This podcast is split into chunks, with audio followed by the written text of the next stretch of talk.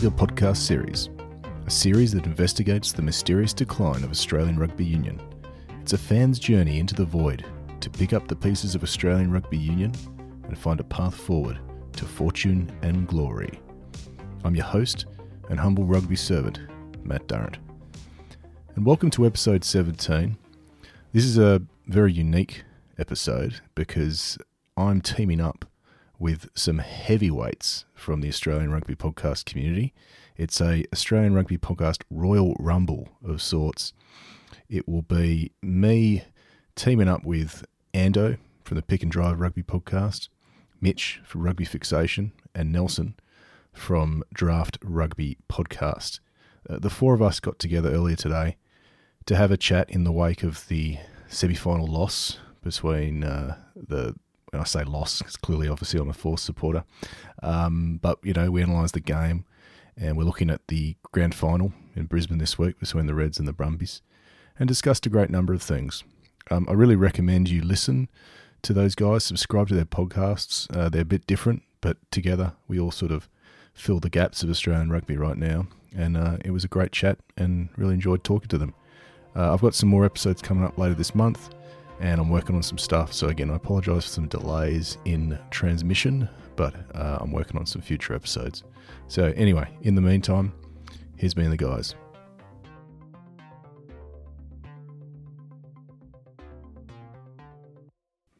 Hello and welcome to a very special Oz Rugby podcast. We have gathered here together for your listening pleasure some absolute giants of the Oz Rugby scene. So, with us is Mitch from Rugby Fixation. G'day. And we got Nelson from Draft Rugby.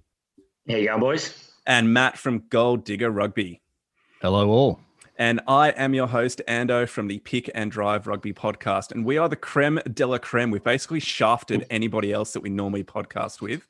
Uh, and it's been pretty controversial who actually got onto this episode, but this is who you've got.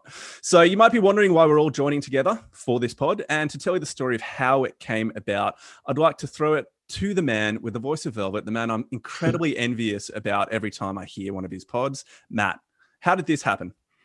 Uh, Ed, it's, it's, very kind of you. And I, one, one thing I will say about uh, Velvety Voices, invest in good microphones. One thing I learned a long time ago when I started making films was audio is key. So I, I yeah, look, I think the microphone is doing the work for me. But um, look, I, I appreciate that. And, and I think the reason this thought came to me, it was I was chatting with Mitch on a pod that we shared a few months ago. And it just, there's a changing of the guard in Australian rugby right now, both on the field, um, in the boardrooms, and certainly on on our TV screens. And it just felt like in the podcast, Australian rugby podcast world, there was also a bit of a change. I know Nelson and and his draft rugby team have been doing it for a few years, but you know, we, we saw Rugby Ruckus hang up the boots, um, Green and Gold hang up the boots, and say, you know, there was this sort of little shift, and and I just thought, well, I've certainly been enjoying it for the last year or two because that's been how I've been getting a lot of my information about what's been going on in the game.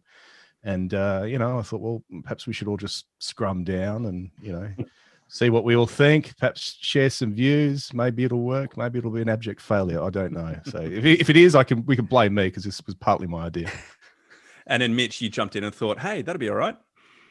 Well, I think the thing was I had um, I think I've had all three of you on my podcast at different points now, and the takeaway for me was people aren't coming to listen to me and Curdy. They want the the voice of Australian rugby. They want to know what's going on, uh, not just from a very biased Reds perspective and a very you know grumpy Tahs perspective, but you know what's going on in the world of rugby. Because as Matt said, like with the Stan Sport introduction with Super Rugby AU and this whole new sporting landscape, there has been a real different change in how people access uh, rugby. And I just got so many positive takeaways from uh, having you guys on. Uh, as you've already said, Matt's voice, uh, but also the way he can transition between conversations. A lot of my listeners were uh, going gaga for it. Um, and then when I had Nelson and Harry on, just the level of detail, the number of people that talk to me about the casualty ward and just the amount of research that goes into how many injuries players have. Mm. Like those guys do so much for the game. And then to have uh, the pick and drive duo of uh, Mitch and Ando, just the amount of positivity and passion that came from that, and you know the willingness to step up at tipping comp and create a trophy for that, it's just probably the most positive rugby's been. And so I really jumped on the idea that Matt had of you know grouping all this together and just saying you know what comes of it, like sharing the positive experiences uh, from as many different views as possible.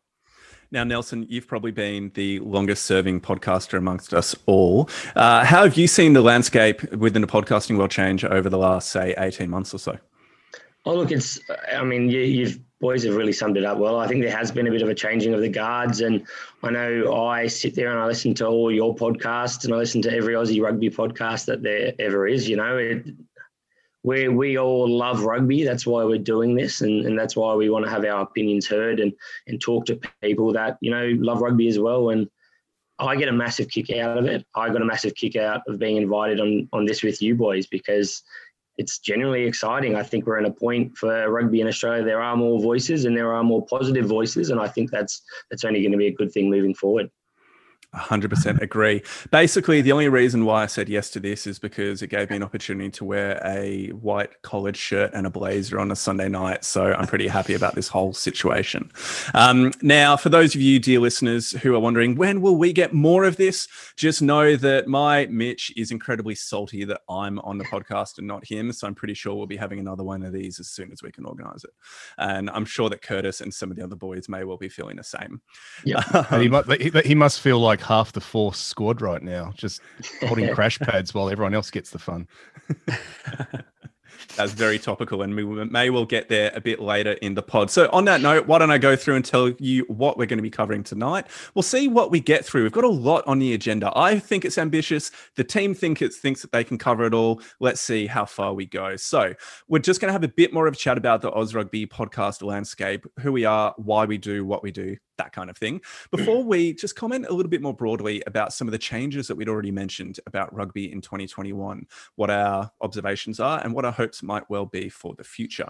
In addition, we'll obviously cover the qualifying final last night between the Brumbies and the Force. We'll preview the final between the Reds and the Brumbies now that we know that the Brumbies are through. We'll comment on a player of the competition, a moment of the competition, and if we have time, if we have time, we will also do the thing that all good podcasts love doing and is picking your Wallabies team well ahead of time. So I'm very excited for that. And why don't we jump into the podcast life to begin with? Um, Matt, I think yours is probably the point of difference between the rest of ours with Gold Digger Rugby. So for the rest of us, for Rugby Fixation, for Draft Rugby and Pick and Drive Rugby Pod, we are all in a way basically a weekly review of the round. Um, we each have our own little emphases and points of difference, but you, yours is a little bit different. So, can you talk to us about who you are, what you do, and why you do it? Yeah, look. So I, I made I made a film which will come out this year, and and it was a critical point for me to Wallaby fan where I just I really was close to throwing it all in, and then I realised how uh, silly that was, and that actually, you, you know, my, one of my bugbears is people that give up on on the team that walk out at sort of the 78, 79 minutes when the game isn't finished. And I thought, well, that's sort of what I'm doing. I'm walking away from a game I love without understanding what why I'm, I'm unhappy. And so the, the the gold digger was basically is a journey into trying to examine what's happened in Australian rugby and you know now my my big theme is we just need to look for the positives and we need to look for the things we can control. And there's actually a, there are some big silver linings. So this the podcast is a bit like that. I'm, I'm sort of a combination of looking back but also trying to look at what's happening now. And when i thought of a podcast doing one i, I had all this material from the uh, documentary because i've interviewed some people but i also thought you know there's enough great podcasts that are looking at the match by uh, match review. I don't really want to compete with that. I'd rather try and do something that sort of fits in amongst that little ecosystem so people can hopefully, uh, yeah, listen to my thing in addition to draft fixation, pick and drive, um, ruckus, report card, whatever else is out there. I hear that. And so then going to Mitch, because I think you have this capacity to blend a ridiculous amount of knowledge about the Australian and the New Zealand competitions with the mathematical brain that you have. I don't remember, I don't understand how you hold all that information in your head, but you seem to. Um, how did how did you get started in the podcasting world? I think for me, I had been listening to so many rugby podcasts and I thought I'd talk about rugby nonstop. Like I'm constantly annoying my mates with it I got to the point where I think it must have been after a particular weekend of rugby where I sent about 20 messages pretty much to myself with no reply. I'm like, I'm just annoying people with this. I'll, I'll just talk into a microphone. Someone will hear it. If they like it, that's great. Um, if not, you know, I'm getting all my venting out without annoying my mates. Um, and so I've really enjoyed it because now it's nearly more of an excuse to sit on the couch and, you know, watch rugby for far too many hours of the weekend. Um, got a very patient wife that you know is happy to let me do that. And um, you know, when I say I'm getting up at 3 a.m. to watch, you know, the Bulls versus Lions, she's not questioning that. She's like, yeah, no, of course you would. That's that's what you want to talk about. Um, so for my brother and I, I think we were just, you know, he's over in London. It was a great excuse for us to chat to each other, but also talk rugby, which we'd normally do anyway. I'm constantly amazed at the nature of your marriage and how that seems to be just an integrated part of your relationship with your missus. I'm, I'm not, I wouldn't say I'm envious, but I admire it greatly. so, Nelson, how about you? How did you guys get started a few years back, and what's kept that burn going, that passion going for podcasting? Look, I think the, the biggest thing for us, we sort of started wanting wanting to do a fantasy platform. That was our first goal. Um, and we thought, what do you want if you're doing fantasy football? And we want information and, and we want to be able to hear about that as well. So, similar to Mitch, we love our rugby. We love talking about rugby, and my poor wife and, and patients and things deal with it 24 7. So, it was good to be able to get our voices together. We've played fantasy footy for maybe 10 years or so now. So, get those voices together and just see if we can add some form of value there. And honestly, I I think fantasy football is just a really good positive way to get people loving footy and, and watching more footy because you know it could be a dead rubber match, but you're still invested because you've got some of your players that you want to watch and you know you want to get every little bit of information you can out of every match, so you don't want to miss a moment. And and I think that's just something we want to share. Yeah, it's very much valued. I uh, depend entirely upon your casualty ward uh, notifications and, and, web pages so that we have an understanding of who's actually in or out. So thank you for that service as well for what you guys provide with your stats there. Um, for Mitch and I, for um, Pick and Drive, it was really just when we spoke about changing of the guard with the finishing up of Green and Gold Rugby, finishing up of um, also the Fox Sports Rugby podcast as well. They mm. they stopped too. Um, I I have a bit of a drive to and from work every single day, and I take my kids to daycare uh, and drop them off at daycare and stuff, going there and back. And I couldn't have a podcast that had heaps of swearing in it just because I've got like a four year old in the back of the car. I don't want him to like some of his keywords to be swear words, and so I couldn't listen to the uh, rugby report card. I couldn't listen to most overseas rugby podcasts either either. And there was no Australian rugby podcast. So I was like, well, I guess I'll do it. I guess I'll write one and oh, not write one, but just start one up. And so that's genuinely where we got the swearing, no swearing thing for our pod from. It's purely so if people want to listen to it in a car with the kids, they can. Um, and aside from that, we just wanted to take positive because there's so much negativity. It seems like the the the niche thing or the the trendy thing within Australian rugby is to be really angry and negative. and so we just thought we'd like buck the trend and actually have something positive to say about the game. So that's that's where we started and what why we've continued because it's just been fun from then on. But considering the nature of the change that we've had over the last really uh, 18 months, particularly since all the big structural changes happened with the coronavirus coming in, Super Rugby AU starting up, and then changing over to Stan, there's been a lot of change. Um, Matt, mm. what have been some of the takeaways from you that you have? Probably most enjoyed about this period of change in Australian rugby? Oh, I think the honesty and the transparency now in terms of where we're at. We know that rugby's been on its knees. Uh, you know, we, we look at the performance of the Wallabies and, you know, we all scratch our heads. But I think a lot of the truth is coming out now around the complexities of the the business side of, of it, um, you know, what the administration is actually up against in terms of commercializing the sport, um, where you know we know where we need to sort of do work. We know that there are clubs and, and grassroots that want support, that love the game, they're still turning out, and so you know I, I just feel like we we're kind of it's almost like we're undergoing therapy right now, and we're still in it. We're not out. We've had maybe had some couple of good sessions, but it's a bit premature to sort of say, all right, we, now we know what the problem is, and we can all go back to business. I think you know it's been honest, and I think part of that has also been yeah people you know, people in the media sort of coming out saying things, players speaking out, um, coaches speaking their mind, and and you know, it, it, just feels even in the coverage we see week to week now, uh, as a viewer, you're not treated like uh, a child. Like they, you know, they'll they'll talk about a problem, and you know, it'll be you know spoken about constructively rather than just sort of talking things down or you know pointing pointing fingers at people. I saw one of those really good points with the, um, I guess it wasn't a criticism, but the statement that Tim Horan put out there in regards to Dave Wessels being a dead man walking.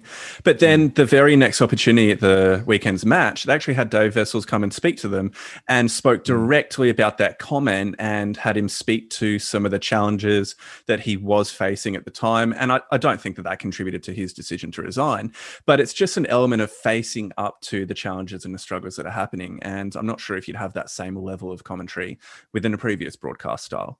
Um, no. Mitch, what have you particularly enjoyed about Super Rugby AU? Anything in terms of the structure or the law variations that have really tickled your fancy? Yeah, I was going through the law variations, and some of them have been real winners, I think. And even though I don't think we need to include all of them in you know future uh, competitions, some of them have been really good. Um, the one that I think is beneficial just as a training thing, and it doesn't need to continue necessarily, is the 50-22 just seeing how you know Australian kickers really haven't been super, I guess, consistent uh, with tactical kicking. Having that as a you know added benefit, trying to work on that, it's forced a lot of the fly halves, but in particular the inside backs to try and you know work on that kicking game as well. So we've seen you know a lot of the players we wouldn't expect to get them. You know, Paisami and Petaia are going for them now. We've got a few mm. more of the players that you know are willing to put their hand up and maybe have a crack uh, if it is working for them. Folau Fainga'a. Yep.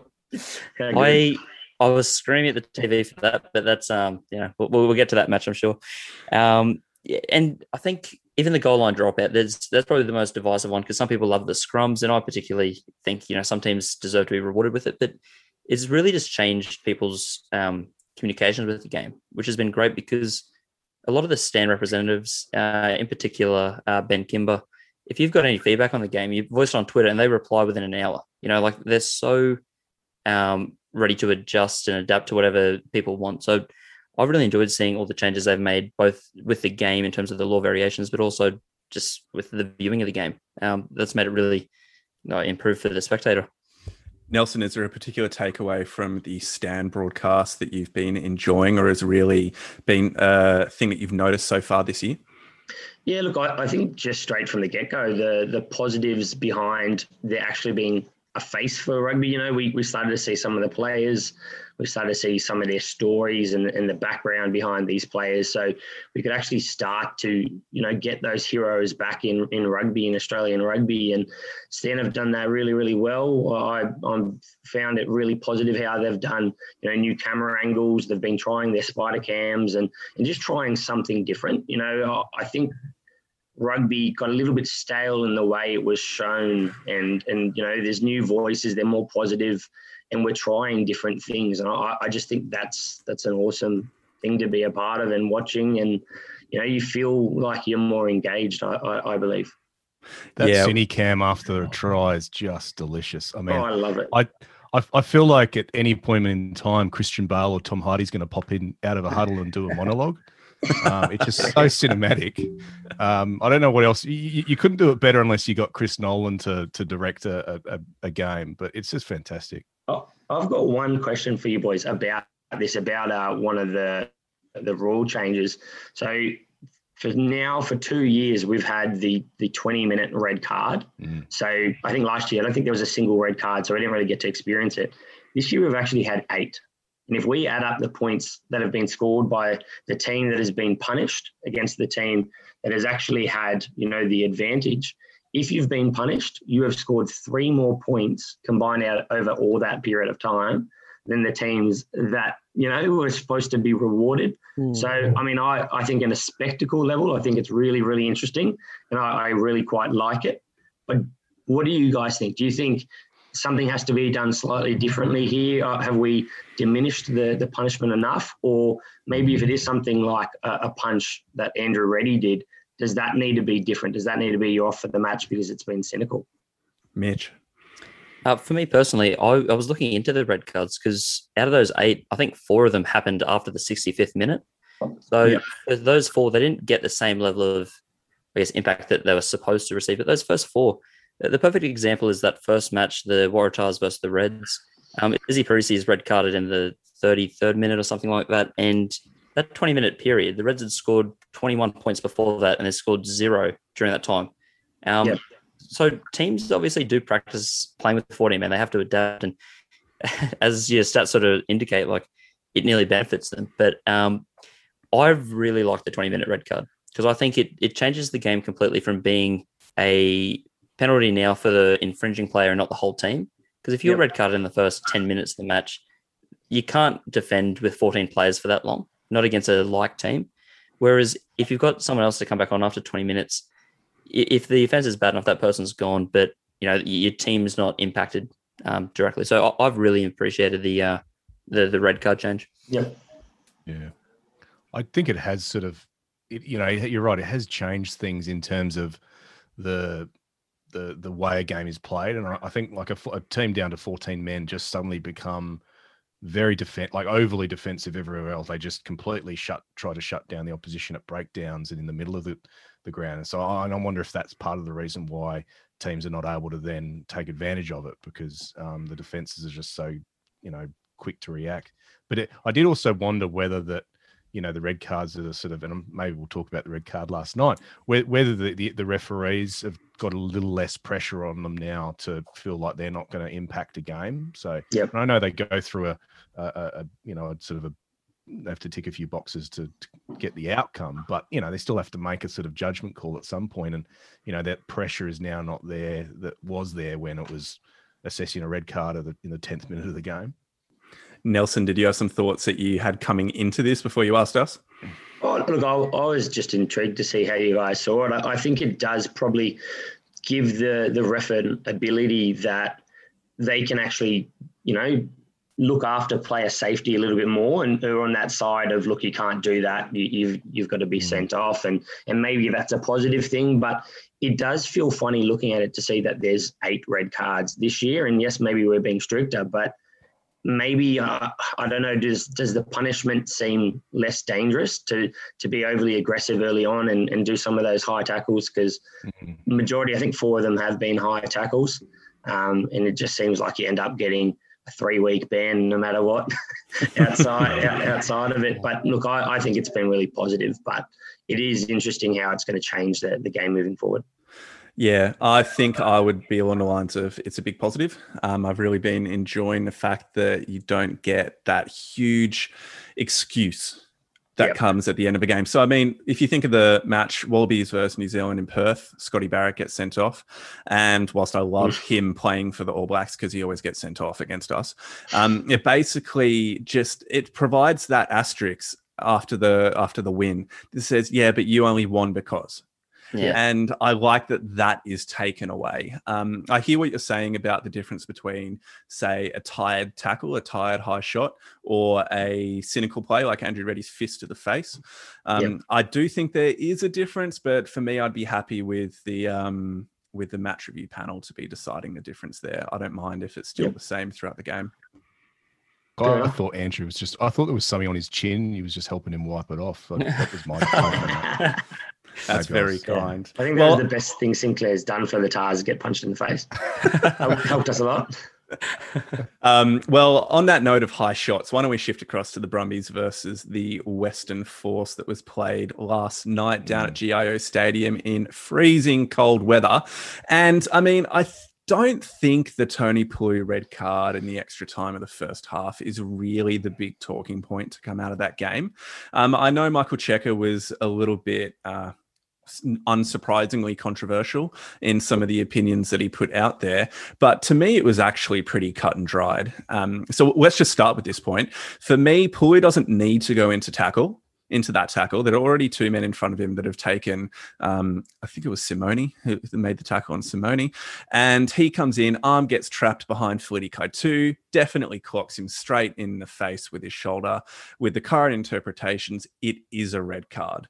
Uh, the only possible mitigating is because the guy had already been tackled, but I don't see any massive thing out of that. Uh, let's go, Matt. You're the Force fan here. What did you think about that red card?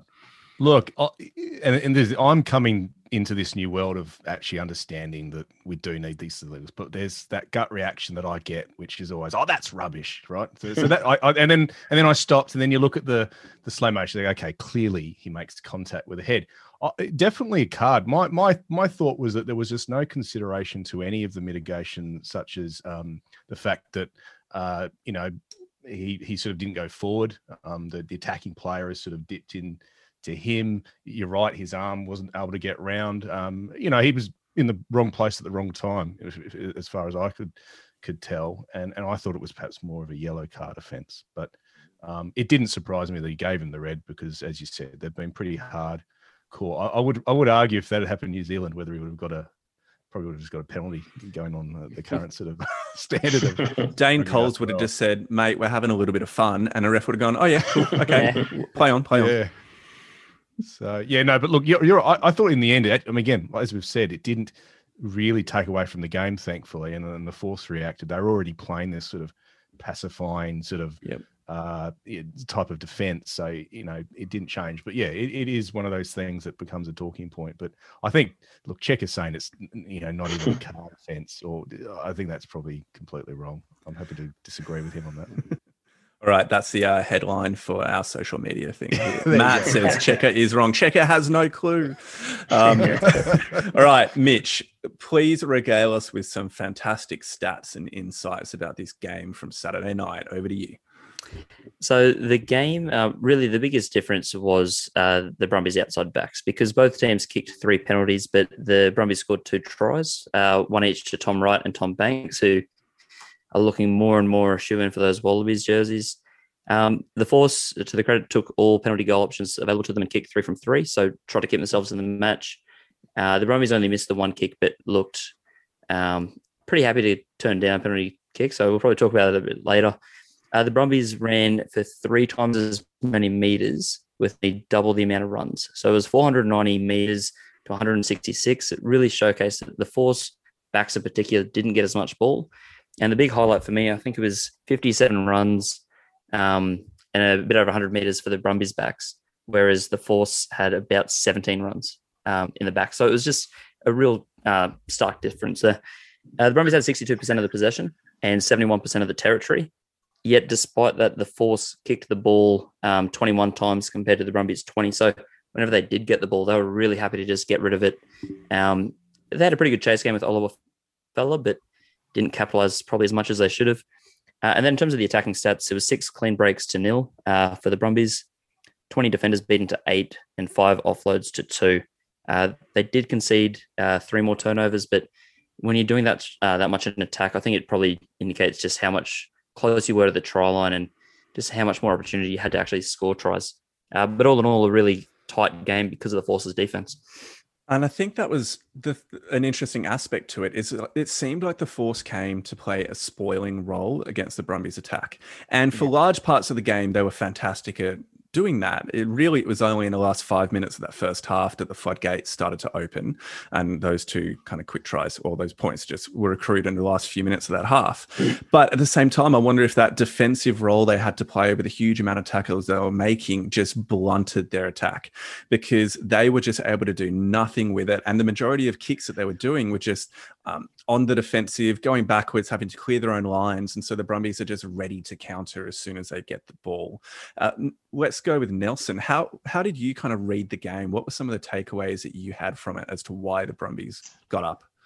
Look, I, I think there's a, a, a, big thing for the, the Brumbies since getting Slipper and Alaalatoa back as their starting props. Um, I thought the interesting thing out of this, in terms of that scrum, that Robertson for the Force was awesome. Uh, I think his work in the scrum was was massive, and Alaalatoa was actually on the back foot quite a few times, and actually got the the Force got pay out of that and, and kicked a penalty out of it as well. And interestingly, on, on both sides, we had a few early lineouts thrown not straight, things like that. Something that's been an ongoing problem, I think, for, for rugby in Australia. And and these are a couple of hookers that are probably putting their hands up in in other aspects for Wallabies jerseys, but it's still just something a little bit little bit wet maybe on on the weekend. And just yeah, there's a few few issues around that, but players like Rob Valetini standing up yet again. And I think for him, he's since preseason, if you boys saw the preseason trial, he's just been getting better and better. And, and I think he's almost a lock for that Wallaby six jersey. He had seven tackle busts to try assist, 68 metres from 13 carries. So he, he's looking immense. And I know he's put his hand up, said if Bit is injured, he wants to play that eight jersey and, and he'll try to lead the boys. But um, a few injuries out of this one could be costly moving forward for them with Samu looking like he had a pretty serious knee injury. Fainga'a and Slipper both injured. So it'll be interesting to see if they can play next week. I have an opinion about Samu that I just I don't know. Slipper goes down early in the first half with a knee injury, doesn't really show much pain, gets strapped up, and then keeps going for nearly the rest of the half. Samu takes a knee buckle and is just down, not moving on the floor in a lot of pain. Now, I don't know whether the injury is one was much worse than the other, but I've just got this theory for a while that Samu is a bit of a glass jaw merchant. It just just one big hit and he's absolutely gone. Um, I don't know how resilient he is with some of the big hits that he has to be making as number eight. Yeah, interestingly, I, I, I feel like he is becoming a little bit more that way inclined. He, he seemed to be a lot more physical when he first came across from the Crusaders, and, and it has sort of faded a little bit. Um, I know I wouldn't want him tackling me or running at me, but he's yeah he just doesn't seem to have I suppose some of that grit that he probably has had in the past. Mm. Now, Matt, as the token Force fan on this panel, and the only one that really had a huge vested interest in the outcome of this game, except for Mitch, maybe as a Reds fan, uh, what were your takeaways? What did you did you feel a sense of pride with the Force of how they played, or that this was a missed opportunity, even? Look, I, you know, I, I, I, was. It's it's tough watching games in the UK because they're in the morning. So if the team doesn't go well, you then got to, uh, you know, last the rest of the day with that sort of bit of feeling. Um, I I was pretty happy with the way the game was going, and I'd really gave ourselves a chance come half time. I thought, you know, we could do this again. We just rattle the Brumbies uh, it, you know, you're right. It was. It, it, there were times though where it felt like it was quite open, and because the Force have that intent. So I sort of, rather than being an arm wrestle, I thought at times it was almost like a free flowing fist fight. But the Brumbies were totally up for that, and as as you said, Mitch, their their back three and their outside backs were just, just salivating for the ball, and every time Wright got it, he looks like he was going to do something. Um, you know, Ikitau was sort of dangerous every time he had it was go forward, and then you add Valetini just pumping up the forward. So I, I then sort of yeah that that kind of bit of feeling started to come in probably somewhere in the second half. But no, I was I was happy with the force the way they've played. I liked that Godwin afterwards in the post match. Um, sort of uh, speech said that they felt bad and they were sorry to the fans. Of course, the fans sort of, you know, love them either way. But I like that the players feel that way, that they're not just there to make up the numbers. They genuinely thought they could win. And hopefully they genuinely think that they can win some games in, in the Trans Tasman going forward. Mitch, what were some of the highlights for you throughout this game that got you excited for next week's matchup? Um, if I'm being biased to the Reds, I guess the injuries to some of those key Brumbies players. uh, no, look, watching the game, I think one of the things I really wanted to see was Ikitau stand out because his early season form was nearly enough to catapult him straight to the 13 jersey. And in the recent weeks, I guess um, he's tried to play a bit more of a defensive game, and the other teams have actually forced that. They've played into the Brumbies' hands um, and, and, limited what he can do in attack. But I thought he just had a stellar game. That first run he did really set the tone for how the Brumbies wanted to attack. It was like five defenders beaten of that run, got them up 50 meters through the field. And just from that, you could see, gee, these Brumbies backs just want to attack. And I think it probably, you know, shocked the force because that's what their mantra was. They put uh, Jake Strachan at the back because that was their intent as well. And uh, the Brumbies didn't give them the chance. Uh, but on top of that, Valetini, it's already been said, he's, for me, the only candidate for the sixth jersey. Um, at the moment, he's just playing so well. Um, and I just want to see him keep improving. But um, Tom Robertson, to me, he is nearly the most hard done by guy to not be in that Wallabies um, training squad at the moment because his form at Loosehead has been unreal. Like he's holding up Tupou when he's scrumming against him, he's holding up Alaalatoa these are two of the biggest and hardest, you know, uh, tight heads to hold up in a scrum in Australia. So if he's able to do that, um, I don't see why he wouldn't be given a chance against the French or the All Blacks, um, where their tight heads are probably at a similar or even lower level than the Aussie ones. That's how old is Tom Robertson? He's 26, I think. Yeah, that, that's like that's that's a great age for a prop. Like, yeah. you know, we, we often see them come into the the Super Rugby level, even the Wallabies at a very young age. And I think it's that's when they really do stay. I mean, I'm not a prop, but talk to any front row and they'll tell you that you usually like like a fine wine, you get better with age, and then and then obviously you, you turn at sort of 37, 36. Mate, I'm not that that age, and I've already turned. Don't you worry. yeah. Now, there were a couple of players that really stood out in this match. I think we've already spoken and uh, hyped up um, Valetini, Rob Valetini, for his efforts. And I think there's a really strong case to be made, like Mitch said, for him being the run on Wallaby six. I also, I'll, I'll give my shout out before I throw it over to you, Nelson. Um, I was super impressed with Rory Scott. I haven't really seen much of him so far this season, but he seems to be having these really crucial turnovers. So he's a ruck monkey that seems to do it at the right times, but he's also big enough that he can get thrown up in the air in a line out as well. Which I think if you just look forward and and think about potential future sevens down the track, having somebody that is a ruck monkey but also is useful in a line out, unlike Pocock, unlike Hooper, and the issues we had there, that that just kind of excites me down the track if he continues to progress well. So Rory Scott, I was super impressed with. How about you, Nels? Yeah, I, I've been. I mean, I, didn't know much about Rory Scott until I heard someone call him Poey. And for me, as soon as someone calls you Poey as a back rower, that sounds pretty exciting. So apparently, he's pretty strong in the gym, and he, his work, you know, in, in the training field is is pretty immense as well. He's he's a very exciting player coming through. Um, we already talked about how good Valetini was. Banks was Banks scored 100 and I've got 109 meters, two line breaks, three tackle busts, and I think for him, he's just finding a really a good balance and when to inject himself into a game now.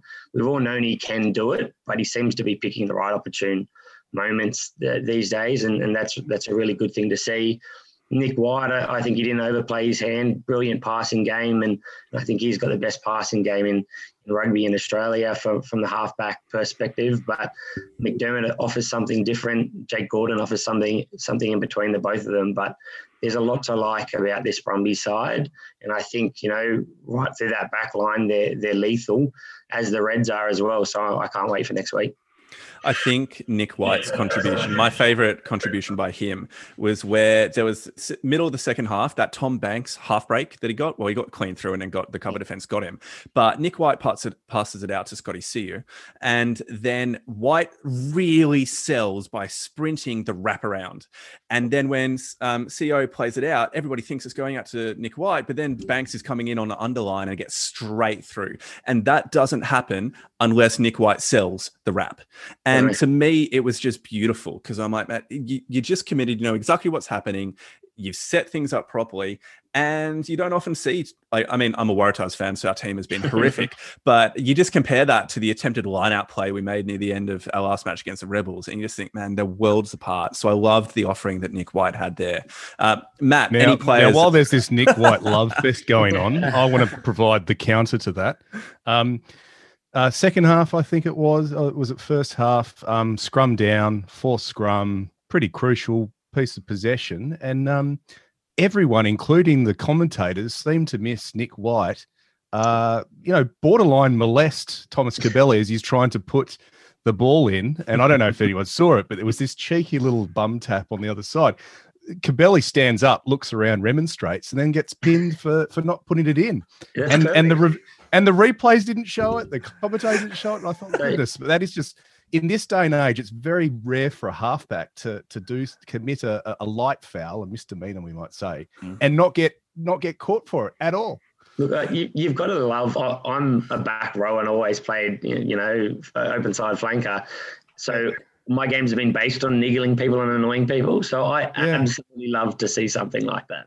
I know, and get away with it. This is amazing. I, I, I, I, thought, I just thought the force would pull it back and sort of comply. But I think Cubelli, I mean, Argentinian, they they probably used to far worse in their sort of uh, yeah. battleground in Argentina, provincial rugby. I think he was just you just see Cubelli was waiting to get him back, and then of course another scrum later, we we we we collapse, and um, I think uh, Berry said, "Well, that's a second offence and it's a long arm." So, yeah. I mean, again, game didn't come down to that, but yeah, God, it was it was a tough one to to to stomach. So, is that a critique of Nick White or a championing of him because he got away for it? it, it's both. It's the both. It's the yeah. it's the classic. I hate him, but I wish he was on my side doing the yeah. same thing.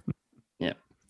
Uh, Mitch, any players outside of Rob Valetini that you thought had a particularly influential game? I think it's um, worthwhile noting Luke Reimer, who made his debut, but also had that last uh, ditch penalty. He um, was the one that turned the ball over right at the end to get the Brumbies that uh, penalty that took them, I think, from 15 to 18 and just stretched that lead. it could have been 18 to 21, but it was really pivotal um, Pilfer. And I just thought for a guy on debut to come out filling pretty big shoes and just look completely, um, you know, as if he belongs. It, it's a real system that the Crusaders have de- uh, developed so well, and the Brumbies have developed so well. Where if you're in the system, you just you turn up in the 23 and you can play. Doesn't matter how many caps you've got. You've just been in that environment where uh, you know exactly what to do. Um, so, a personal perspective, he was great. But then I want to credit the force because there were probably two or three times where the ball was there, the Brumbies had made a break, and they completely piled over them and destroyed the ruck, destroyed whoever was trying to seal it off. You don't see teams do it very often in professional rugby. It's really a club level thing because by professional area, you're suspected that you can protect your own ball. But the Force, they just had this intent to get the ball because they knew that if they starved the Brumbies of it, they wouldn't win. Um, so I want to give credit to them because their players really dug in for those rucks, and it's probably the first team I've seen do it so successfully uh, multiple times against the Brumbies. I think a big part of it as well was the maul defense that the Western Force had. Uh, they have a couple of tall timbers in uh, Sitaleki Timani and, um, oh my gosh, having a mental blank, the other lock. Cameron Thrush. Thank you. I always have one mental blank per episode, so thank you. I've got that one out of the way now. Um, but the two of them just managed to disrupt the the the driving maul really really well. So you actually saw the Brumbies start to actually not go for it, but then to do set plays as after they were setting up for the maul. So I think they mm. recognized the fact that maybe they weren't going to get the bank out of the mauls that they have against nearly every other team, and that's a big credit to the force. Yeah, Medrano was very busy off the ball as well, and I think you're right that that just seeing that sort of level of defense and that uh, not panic but sort of uh, banding together at the white line. Uh, the force usually, the force of old have often just, you know, let let tries in that that final sort of stage, and and to see them really start to fight, and make teams work. Um, that's been kind of enjoyable to to watch as a uh, just as a rugby player because you want teams to be able to do that. Um, and I think to see it, Clay, I mean, I don't know if people expected a high scoring game, but I, I just thought for 18 9, this was a sensational game because it was a, a, a, game of chess. The, the Brumbies were like one pass off it absolutely opening up, and you could see that. And the mm. force just kept denying them that last pass that would have sort of you know turned into a try or a you know a 20 meter um, game nelson any final summary comments of that final before we move on to the upcoming match between the reds and the brumbies uh, not, not a lot. I, I, just wanted to touch on what I thought about that the driving more defense. It's it's interesting. Pretty early, you saw the Brumbies who have been so dominant with their driving mauls resorting to their their trick plays. So I, I think the Force have been very very good at shutting that down throughout the entire season. So the Brumbies came into this one still willing to back themselves because I think they went for it at least three occasions with penalties and and really getting no pay out of it. And I mean that is just absolutely brilliant to see from the force. But it will be interesting to see how how the Brumbies, you know, do they take that forward into next week against the Reds as well, or you know, it's it's quite tricky. They've they've earned themselves this right to be able to have fear from the other teams and they're driving mauls over the last few years, but it's it's slightly faded throughout this year. Um, so they're starting to to move away and try to do trick plays, and I think you have to earn that, which they have done. But yeah, I, I think next week they're just going to be more inclined to take points, and and that could be off the back of you know some of the work the force did there. Mm-hmm. Yeah, that's a really interesting point. So, why don't we take that through now to a kind of preview of the final of Super Rugby AU between the Queensland Reds and the ACT Brumbies? Now, Mitch, as the resident Reds fan, I'm assuming you've already got your tickets, you've already got the body paint prepared to daub yourself with. Uh, how embarrassing are you going to be on Saturday night? Uh, look, healthily embarrassing, I think. Um, just the right levels at Caxton Street would expect. Uh, but yeah, you're right. The tickets are purchased. Uh, the body paint, oh, I'm going to have to save till next year because I haven't done enough sit ups over the summer. But um, yeah, look, I'll have the Reds jersey on and be um, in, in full flight cheering for the boys. Um, and why wouldn't you? It looks like it's you know going to be the match of the year. We've already had two games against the Brumbies decided by two points.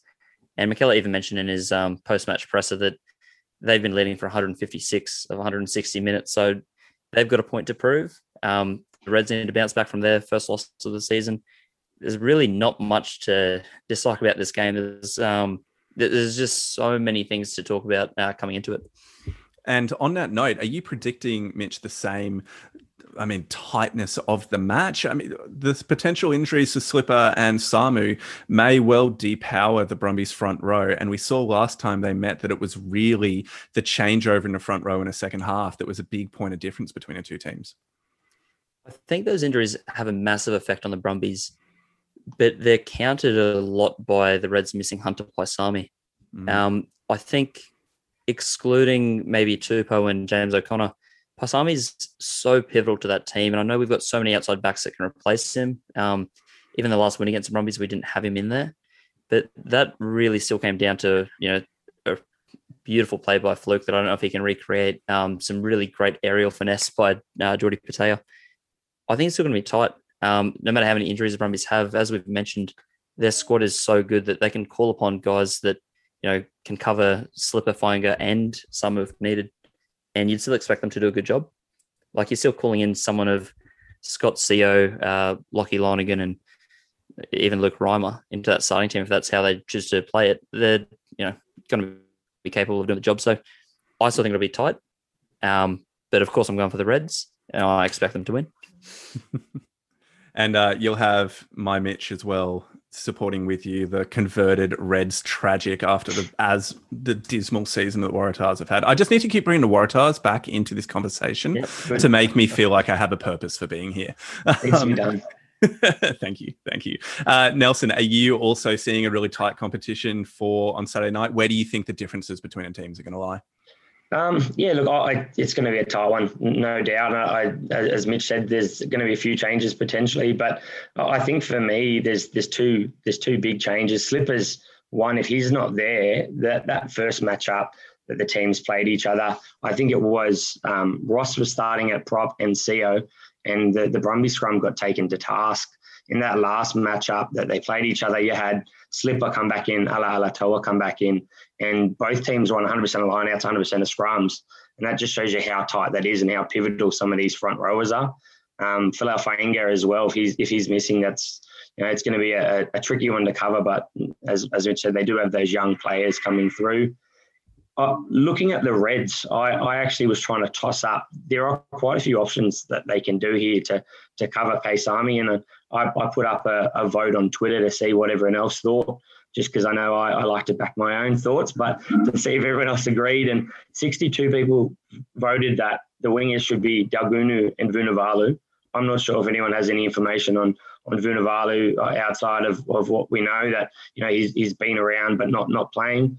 Petaia at 13 and Jock Campbell at 15. I, I think Jock Campbell's often overlooked in his influence and how much he contributes to this side because there are so many big, you know, well-known outside backs and influential backs for the, the Reds. But I just think he's such a crucial cog in that Reds backline. Matt, how do you see the backline for the Reds actually lining up? Would you have Vunivalu coming in, considering he's had next to no game time in the last month? Do you think he deserves the position, considering he's still pretty raw to the game of rugby? Yeah, look, I, I probably wouldn't, and that's just me thinking. I, I think Petaia has been settled at wing. I personally don't think one of my bugbears about a guy like Petaia, and I think we've seen this with Reece Hodge, is is we get these brilliant superstars with natural talent, and then we move them around, and we're not sure where we want to put the chess piece. And so I really think he looks comfortable at the on the wing at the moment. Yeah. I, you know, I would bring Flook in. I think he's proved himself. He's in a good, a good sort of um, backline system with um, with Stewart, and then yeah, I mean, I don't know, it's Campbell or Hegarty. Hegarty's got that sort of Mister Reliable which you want in a final. I think you could go either way. You could start with Campbell and have Hegarty and bring him on when things start to get tighten up at the, the back end of the game. But yeah, um, I mean, Daugunu for me is, you know, and I like that Daugunu and, and um, Petaia are two different types of wingers as well. Um, yeah, not to say you wouldn't want Vunivalu in your 23, but I'd probably start with that that back line. Uh, I'd like to see that back line start. Mitch, would you have Hegarty or would you have Campbell at 15? the good news is we've beat the Brumbies with both of them at fullback. So does it really matter? Um, if I'm putting There's my another headline out, tomorrow, doesn't yeah. really matter. um, if, if, I'm putting my best backline out there without Paisami, I do think it's uh, Daugunu and Petaia on the wings with Stewart and Flook in the centres and Campbell at fullback. Um, Hegarty offers a lot, but at the same time, I think that also suits him really well to a bench role. Um, he can come in at fly half if anything were to happen to James O'Connor, God forbid. Uh, he can cover 15. He could come into the centers really. Like he's a real versatile player um, and someone that I would, you know, back to steer the game well in the last 20 minutes. Um, and Flook, he took his opportunity so well in that game against the Brumbies. I think it'd be a real confidence boost for him um, to give him that other crack and say, hey, we trust you to do it again. Um, we've seen what you can do. Go out there and show him that, you know, uh, the amount of caps you got isn't really an indicator of performance. So, yeah, I, I still think Campbell, he's more exciting. He's got that better attacking game at the moment than Hegarty. And we are going to need to pile some points on the Brumbies because they're such a strong team. So, for me, Campbell's got to start. Yeah, I see that. the The question I have with that backline is who's who's doing the kicking outside of James O'Connor, and I have really been rating Hegarty's torpedo clearance kicks uh, in the yeah. last few games. And when you don't have Paisami with the increased kicking game that he's had so far, and not that he's developed particularly this season. Nobody else really stands out as a particularly able kicker, although Petaia showed, what was it last week, that he can do a 50 22 out of body nowhere, which yeah. is fantastic. Um, but I think there's an element where you don't want to go all out attacking. In my opinion, within a final, there's there's an element of defense wins the game and position wins the game. And Hegarty is a player that gives you that a little bit more, particularly when you have some really dangerous runners like Daugunu and and um and Petaia on the wings, assuming. So I'm not sure if they need another mostly attacking back three player that might be better for a balance perspective to have someone who is a little just a bit more stable, play position, settle the team down. That that's that's Vun- my kind of read on it. And I think yeah. Vunivalu's defense is obviously not there yet. He's no. just made the transition across, and so yeah. you want that. If it, I mean, I'm I'm hoping, and I I wouldn't surprise if the Reds just think bugger it and just first five minutes they try to open up the game and play and just kind of mm. surprise the Brumbies like they did last. Well, no, like the Brumbies did to them, I guess. But if it doesn't cut, come off for either team, it'll then probably shrink back to this bit of a force back with the kicking, and and that's when yeah, you, you, want some good solid defenders on the on the peripheries. But yeah, it's going to be a very game. I'm very, I'm very jealous, uh, Mitch, of your your ability to go and watch this one. It's going to be cracker. All right, let's put our money where our mouths are. Mitch, who's winning and by how much? Uh, I'm going to the Reds. Um, I, I do think they can do it again. And you know, if my maths is good, two wins by two points, two by two is four. So let's just do Reds by four. Reds by four, great. Matt. I've I've changed my mind after us talking, and and you've scared me, Nelson, with the the casualty ward uh, of the Brumbies. I was I was initially thinking the Brumbies could just get over the line. I'm going to say Reds, but I'm going to say Reds in, in extra time. I reckon it's going to be a wow um, even, and, and the Reds will score the try. Okay, cool. The Red, so Reds, Reds by try in, uh, in, yep. in, in golden time. Brilliant, Nelson. Yeah, I'm, I'm not going to deviate too much from the storyline here, boys. I, I, think the, the Reds are going to get it done, and it's going to be an extremely close one, and it'll probably be by one score. I'll, I'll go, you know, split the two and four and go three. Brilliant. And just because I would rub this in uh, both Mitch's faces for so long if this happened, uh, I'm going to go Brumbies by five. Um, nice. Now, I actually think the Reds are probably going to win, but I just want to be calling that um, it'll actually be the Brumbies. So if it does come off, then yeah. Plus, I need it for my tipping competition. It's the only way I'm coming anywhere near the top. So I've got to call an upset here, or I'm just languishing down the bottom. So let's shift now to a bit of a conversation in regards to the almost the whole of the competition, looking back over 10 rounds of Super Rugby AU. And it's great to be able to talk about both the player of the competition and the moment of the competition. But starting with the player, Matt, has there been anybody that you can just hands in the air straight away go, sir, sir, this is the player of the comp?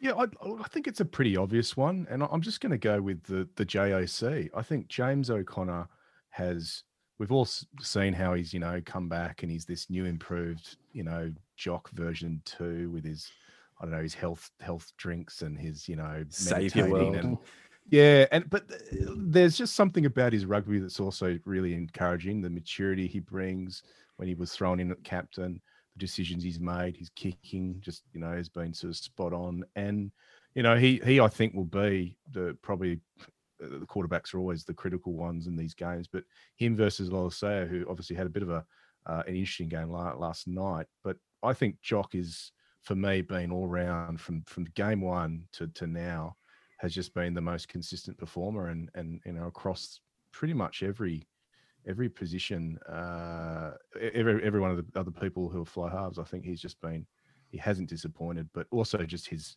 his mindset and, and his attitude and the way he attacks the game um it's it's it's really impressive what you're saying to me is that Robbie Deans was right those many years ago for No, picking Robbie James Deans- O'Connor no, at 10. I, I, I, I still challenge that. That was, I think, but but yeah, if, oh gosh, you you, you bring back night, you bring back nightmares, Ander. I was there at game three, and um, it was one of the one of the worst days of my life. Anyway. I've just triggered something hard by saying that. How good. Oh, you have, you have. I'm gonna have to spend the rest of the day lying on a couch.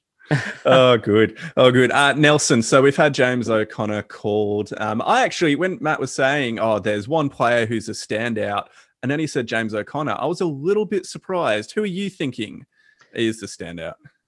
Look, I, I, it's it's hard probably to to pick one. I- I've I've gone for for something to me that means a lot, and that's fantasy footy, and uh, I think that can back up my my opinion here. But I, I think you could definitely put a lot of names down uh, down here.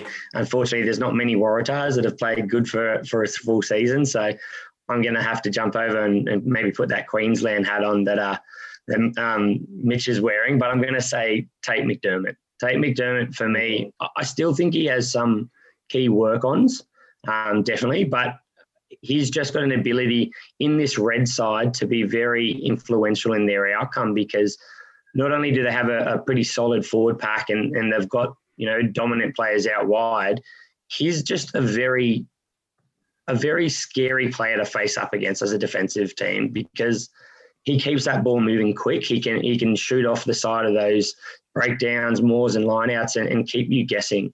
And I I think for me, that's been something that's been, you know, noticeable for a few years. But I, I think there's been some improvements in so, some of his other parts in his game. I, I still think he's a little bit slower than some of the halfbacks in, in terms of his passing game, but his kicking game's improving. I think defensively he's been improving.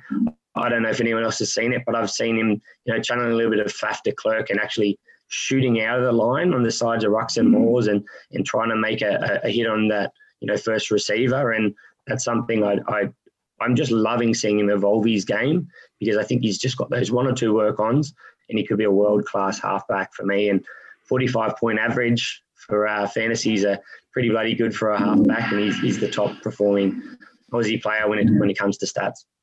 Now, Mitch, I'm assuming you're going to pick a Reds player. So come on, let's say it. Let's hear it. Well, I've, I've got notes from uh, Curdy. He wanted to voice his opinion. Um, so Curdy's top player was uh, a tie between Angus Bell, Dave Porecki, Harry Johnson Holmes, Sam Caird, Hugh Sinclair, Lachie Swinton. Uh, the list goes on. Um, no, I, I, I did try and be really um, civil, I guess, and I did a top three from each team, and I was pouring through, and I thought, gee, these players have done so much for each of their sides, and uh, they've each got different reasons why they could be. But I think Matt nailed it the first time. Um, James O'Connor, to me, just across every domain of ball in hand, defense, kicking, leadership. Um, he's he's the sole reason the Reds won those two games against the Brumbies. And I hazard a guess that if he had been captain against the Force, they probably would have beat them as well. Um, that's as big a call I'm happy to make with that. And, and no, no slide on Liam Wright either, because he's a great player. But I just thought James O'Connor has really masterminded what it means um, to play for the Reds uh, this season. I think he's been talismanic for them. Um, so as much as there's you know great candidates from each team, I do think James O'Connor pips them all slightly.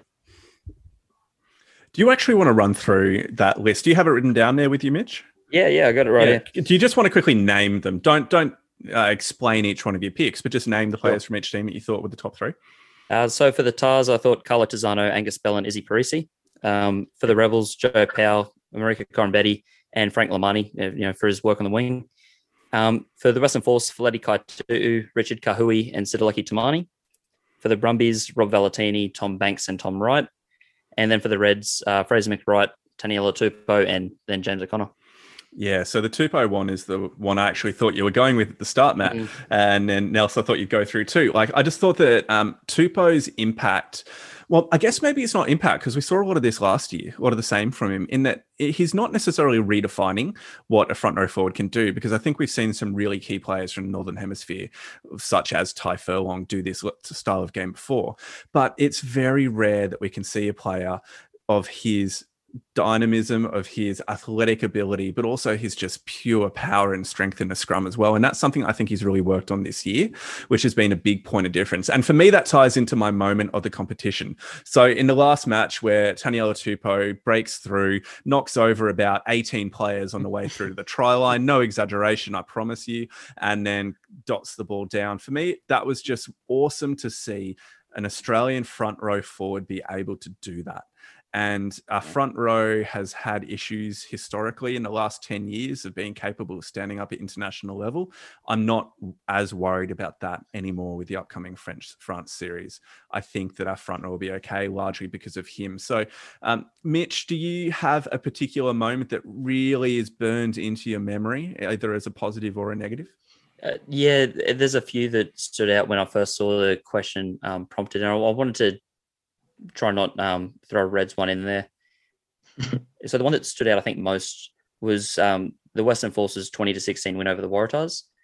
Um, just the look of relief, but also just pride on the Western Force players because they, they'd gone through all of 2020 without a win, but had been so competitive for a team that you know really didn't have much of a right to be competitive. Um, it was all just based off their sort of self belief, the training they'd put in, and you know what they wanted to do for you know their you know Western Force fans and uh, for Western Australia as a whole. Um, so to come so close last year without the win, I think was quite grating. But that win against the Tahs, it was hard fought. It was um you know not a convincing win by any means, but it just looked like the massive turning point the Force needed, and they made a you know massive comeback that later half of the season because of it. So I think that was just a massive feel good story for the um, entire Super Rugby community maybe excluding Waratahs. Matt, as a Force fan, how did you did you feel the same about that win, or was there another moment that really was stand a standout well, for look, you? And I, I, don't mean I hope this doesn't sum off me be completely um, sort of favoritism, but yeah, it was a Western Force moment. I'm going to go with 74th minute of the game. After that, um, Jordan Olowofela's third try, which came off this brilliant, you know, little chip grubber through from um, Richard Kahui. You know, it was the try itself was obviously this lovely, you know, perfectly executed back move from a from a rugby move. But the, what it meant in terms of obviously, you know, it, it put the force into a final. Uh, it meant a lot to people from Perth. It meant a lot to people from Melbourne who were then going to go and play the following night. Um, I think you know it sent hopefully it sent shivers down uh, the Brumbies spine a bit. They then had to kind of rethink. Okay, maybe we're going to be playing the, the Force. It sent the the Reds back on a on a Qantas flight with the, the food not tasting so good, and um and for a guy like Jordan Olowofela, I mean, what a story! He was a bench warmer for Leicester Tigers. He's an England under twenty player. He, he, flies the other half, the other the other side of the world, and and third game in, he scores a hat trick. So for me, that was that was probably the one time this year I've I've actually leapt up. I genuinely leapt up off the couch and um, screamed at the top of my voice, much to my family's um, alarm, because it was just such a moment. It was just such a moment that meant so much. Um, it so, meant so many things. And that's one of the things I wasn't sure about that signing of Olowofela midway through the season because I knew of him vaguely through listening to a couple of English rugby podcasts. And I'd heard the name and I know the Tigers suck and they've sucked for the last few seasons, despite having a cast of really, really big signings on their team. So I just wasn't too sure what to expect. And yet he's been massively influential since he's come in. So that's that's a really, really good pick uh, from you, Matt. Nelson, how about you? Any particular moment? That you want to draw out? Yeah, look, I, I ummed and over both those last two two moments. I, I, think they were really influential, and, and I did think someone else would speak about them. So I, I thought try to be a little bit different, and uh, not that it's too different because it's along the lines of the the Queensland Reds still. But for me, it was it was that moment with that Paisami grubber and Petaia try to, to beat the Brumbies in that that first matchup. I I mean, the, the Reds through last year were, showed so much promise and, and they've been building for the last few years. But for me, that was it. They're where they've gone, you know what, we've got that full belief we can beat any team, you know, even in the, those dying seconds. And I mean, it shows an evolution of Paisami with his grubber and, and you know the confidence to be able to do that. Petaia as well to to finish off that game. And and these are two players I think will have you know long Wallabies careers. And I just think it's great for the competition. For you know, it was a, a changing over of the mantle a little bit with the the Reds trying to stamp their name over the Brumbies, and and then they've backed it up since, and and hopefully they can do it on the weekend again. Now, I, I know I mentioned um, Taniela Tupou earlier, but I'm the host. I'm going to give myself another one. And uh, I was particularly interested in, well, not interested, but I just thought that the interview um, that Nick McArdle did with the Waratah CEO, um, Paul Paul Doorn, yeah. and that was that was for me just a really significant statement of intent from the Stan Sport AU team in terms of the quality of the kind of broadcasting or the journalism that they were wanting to do within rugby. Because I am not sure whether or not Fox Sports, in their dying throes of the last couple of years, would have bothered to do something so detailed in, in depth and whether or not the Waratahs actually would have said yes to it anyway. And I was just super impressed by the professionalism of Nick McArdle within that, but also the fact that he he didn't hold back, but he didn't hold back in a um, in a clickbaity, just trying to get a rise out. But he he asked the questions that the rugby public were wanting to know at the time. And although Paul Doorn definitely deflected a large majority of those, uh, McArdle did his job in asking and pushing for those. And so that's just for me this season a really encouraging sign of, of what Stan Sport are trying to do within the nature of the broadcasting and journalism behind the scenes, which is aside from the on the field action that has been really, really exciting at many points throughout this year.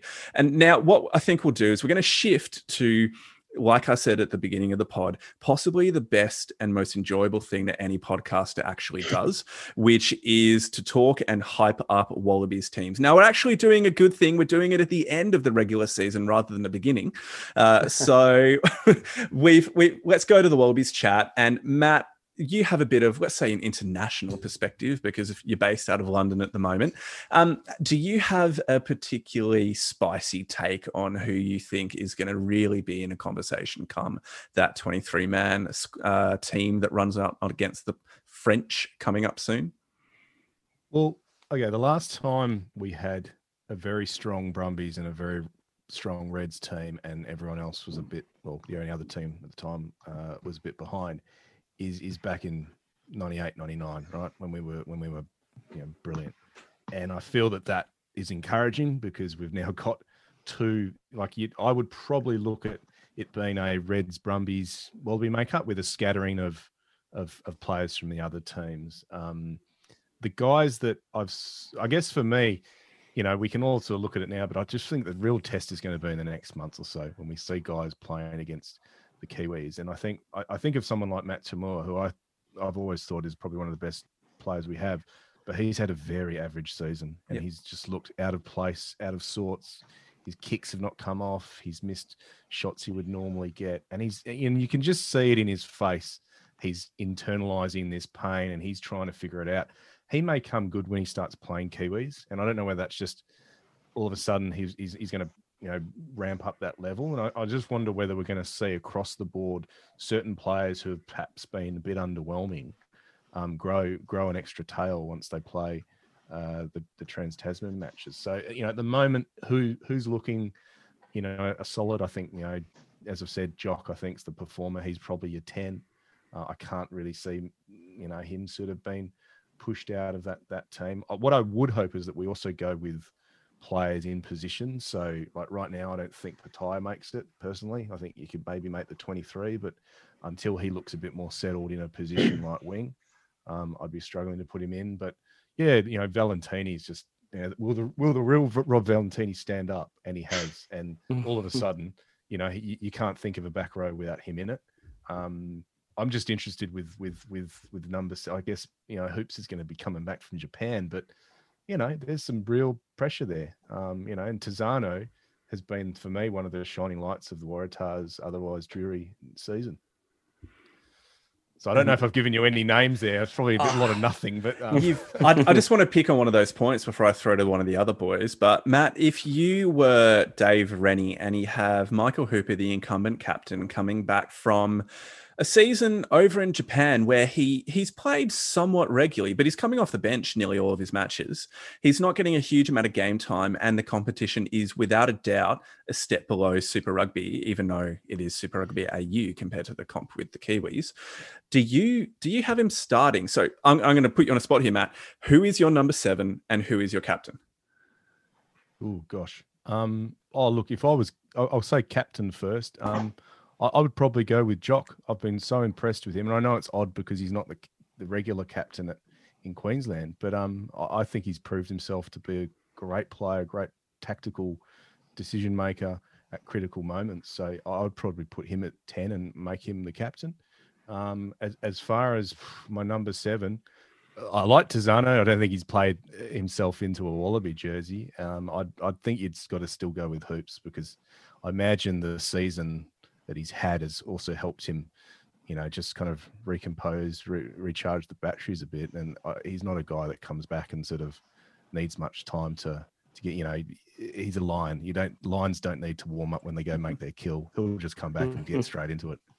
Mitch, I'm betting you're firing up there because he's just inadvertently talked down the chances of Fraser McReight getting the starting seven jersey. How do you feel? Them's fighting words. Oh, look, when it's the Wallabies captain of you know the last few years, it's hard to get too upset. Um, I'll save the tears for later. But no, I think realistically, um, Matt's completely right. Hooper could walk into any test match and be completely prepared and ready to tackle the task at hand, both as a open side and as a captain. So while he's over in Japan, I, I think the French series is probably a good chance to blood Fraser McReight. Um, for those games, I do have McReight starting at seven. But of course, if it's a you know Bledisloe decide, or if it comes to that, or if you know we're in the rugby championship and Hooper's available, it makes sense to have him as a seven. Um, when he left, he was the best player in Australian rugby. I can't imagine he's got that much worse, even if he is in Japan playing a different kind of rugby. So um, I'm not really too fussed. That's probably the one time that I won't get up in the air about a Waratah starting over a red. But um, yeah, no, no, for the time being, I, I don't really mind uh, who gets that jersey. All right. Beyond that, then, with that very diplomatic and well worded response there, my friend. Uh, beyond that, who do you see is putting their hand up for a Wallaby start? And I'm not kind of just saying the the kind of expected people like a Taniela Tupou.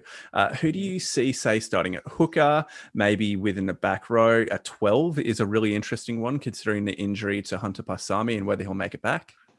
Yeah, I think, um, as I say, some of those positions are a lot more ready set than others. Hooker at the moment is the one that I struggle the most with just because we've got a lot of options but no standout.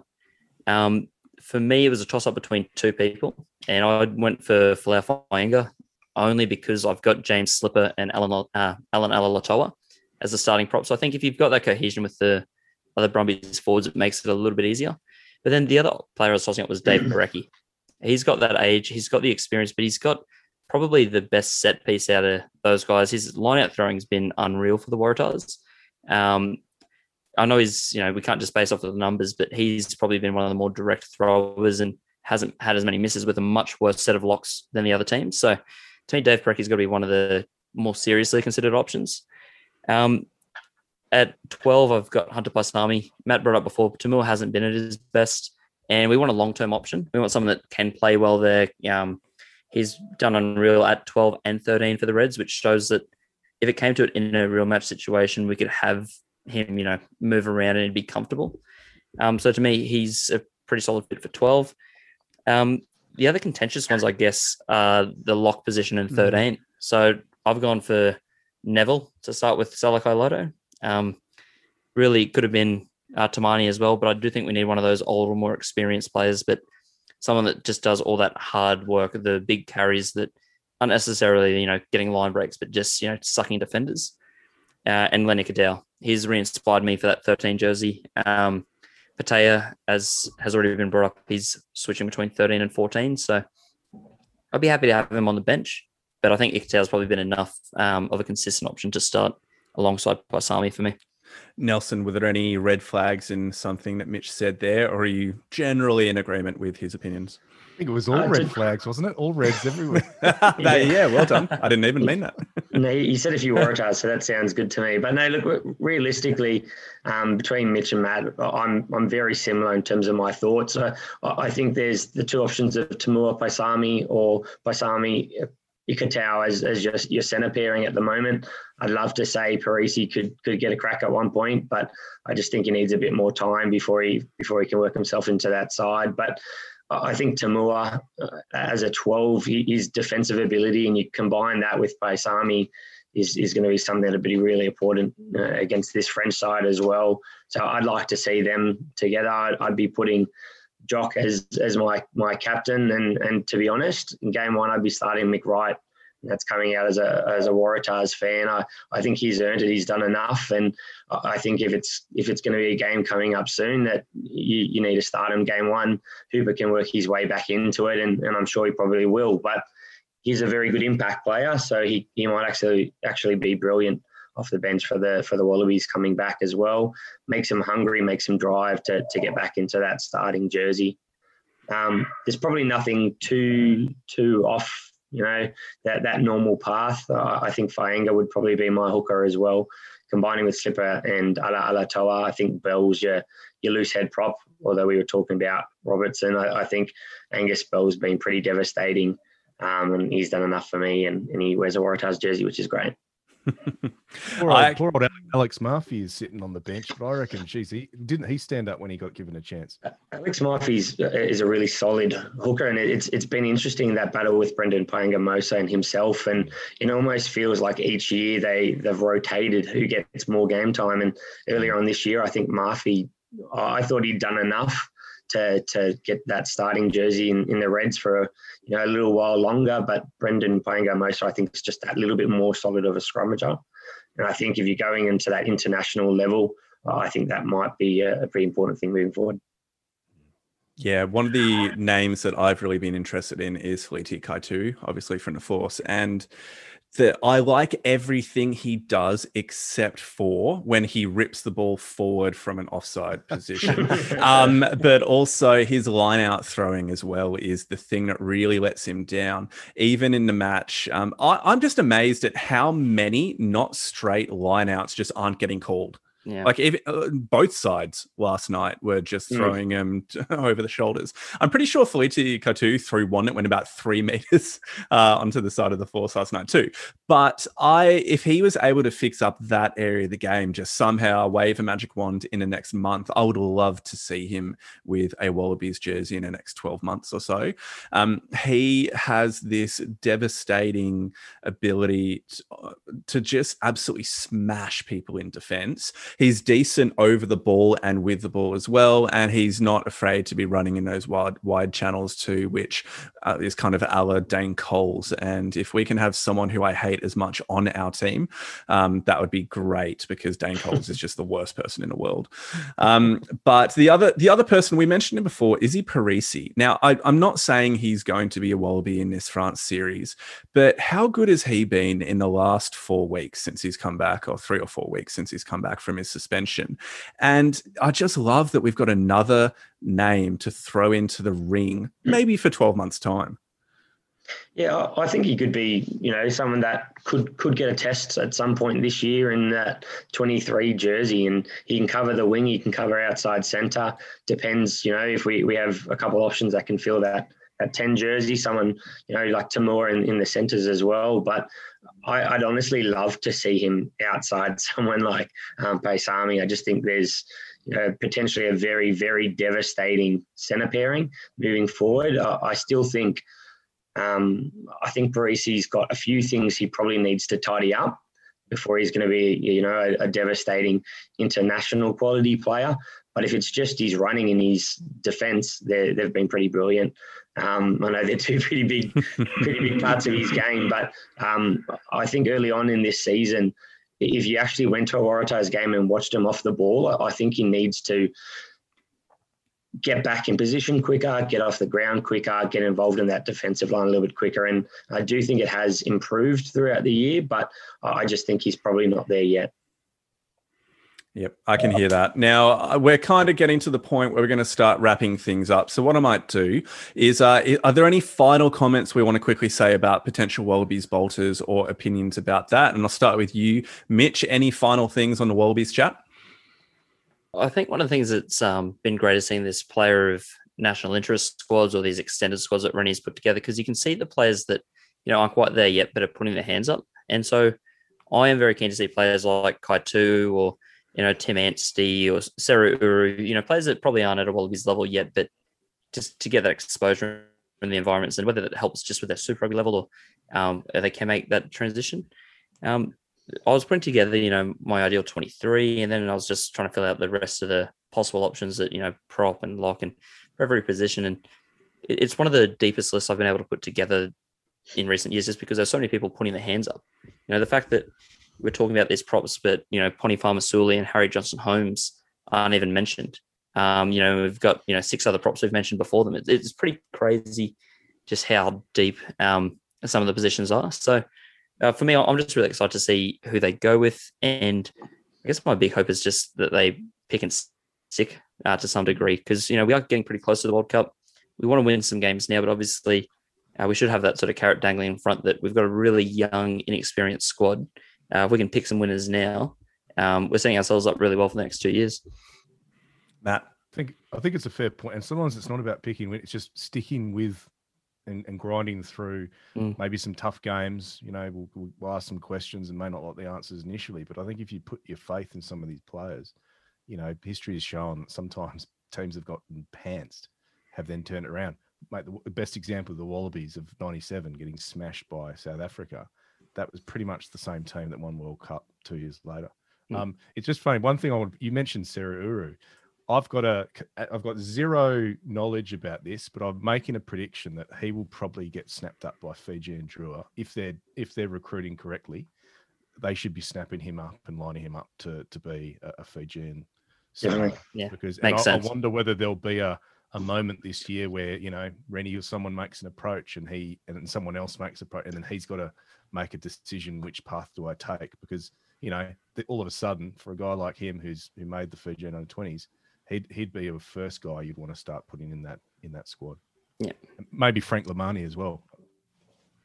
Mm, yeah, that's a really good call, which raises some pretty interesting questions down for the four. So they've got Joe Powell now, who had a really, really strong season, but it'll be interesting to see who they back up, whether they just remain with Bobby Tuttle or um, if they get some new up and, up and coming in to be that bench scrum half. We haven't mentioned Wessels as well. Uh, yeah, that's a good point. I mean, uh, why, don't, why, don't, we quickly chat about that in a moment? Anything final in terms of the um, Wallaby Do you want to say, Matt?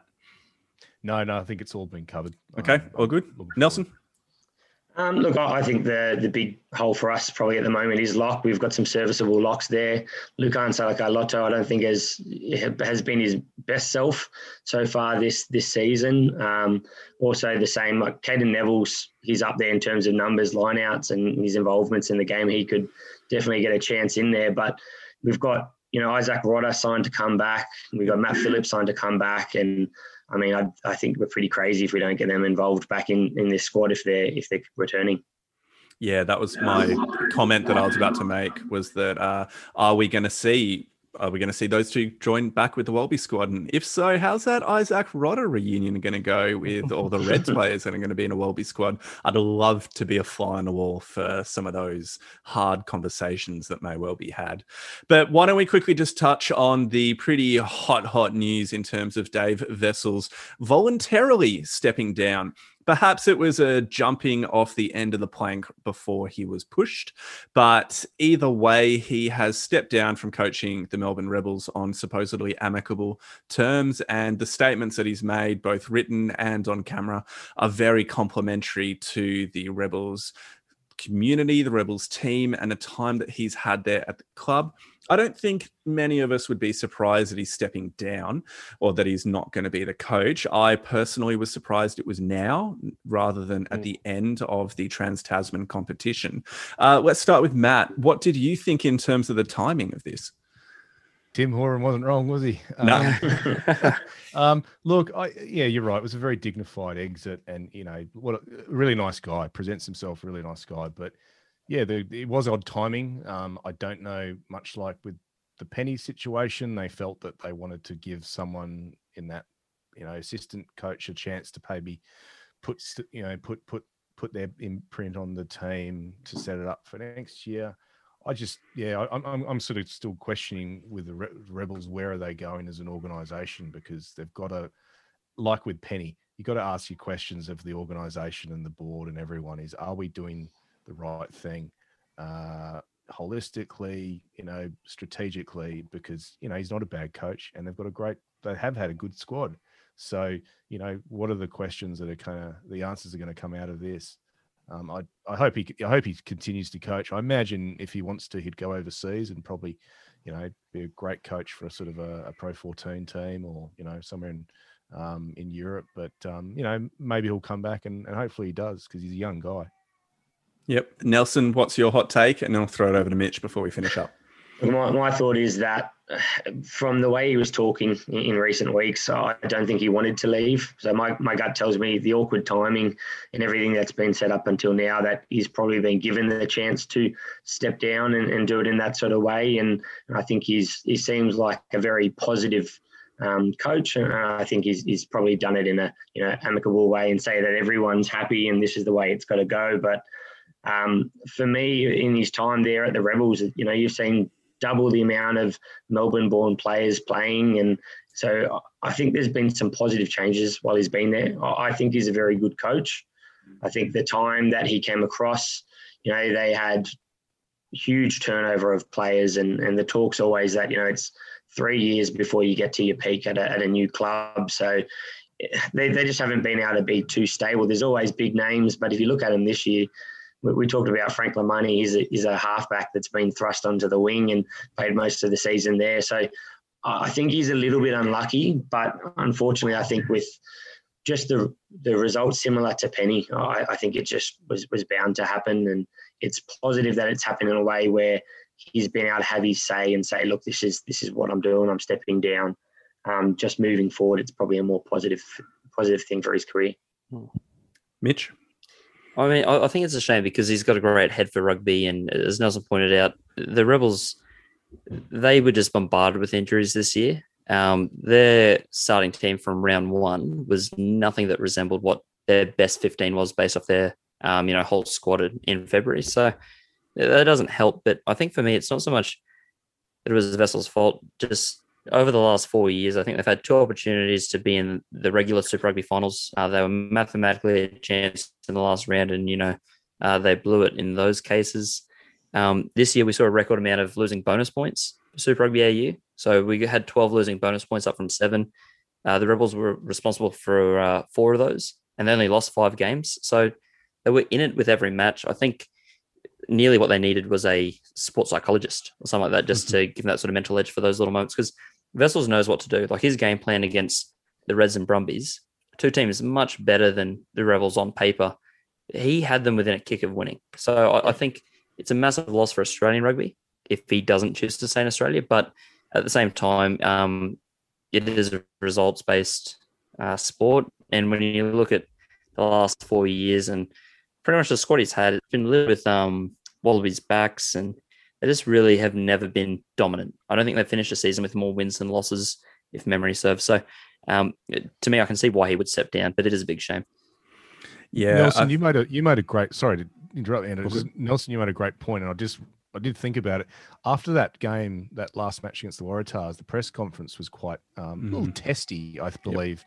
I think it was Christy Doran was asking some questions, and, and, and Wessels was very hardline. So no, you know, I'm not going anywhere. We've been we've only lost by, and and Matt To'omua alongside him said he's got the support of the players. So it is funny how a lot, like we all know in rugby, a lot things can change in a in a day, but certainly something did obviously happen mm. in the last week for him to then make a bit of an about face in a way. Yeah.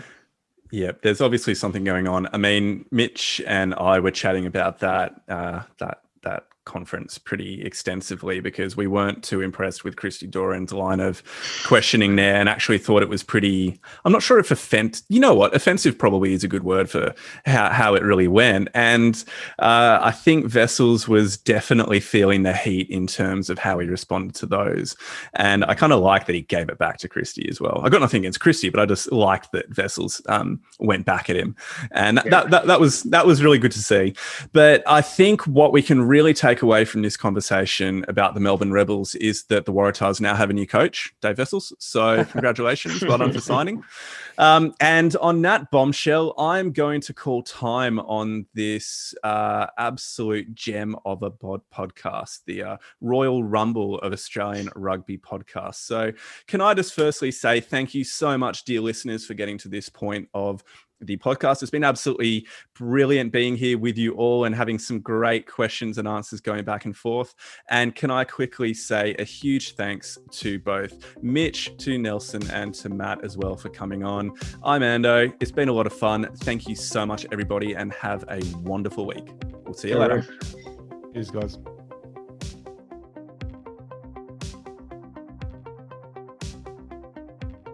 This is the Gold Digger podcast series a spin off from the new feature documentary film Gold Digger The Search for Australian Rugby, which will be coming out very soon. Brought to you by me, director and host, Matt Durran, and sponsored by whoever wants to reach out and pay me to have their name up in lights. Music is by Makeup and Vanity Set, sourced from musicbed.com. Check out our Facebook page at facebook.com slash golddiggerrugby. Follow us on Instagram for pretty pictures and Twitter for banal chatter. Till next time, keep on digging.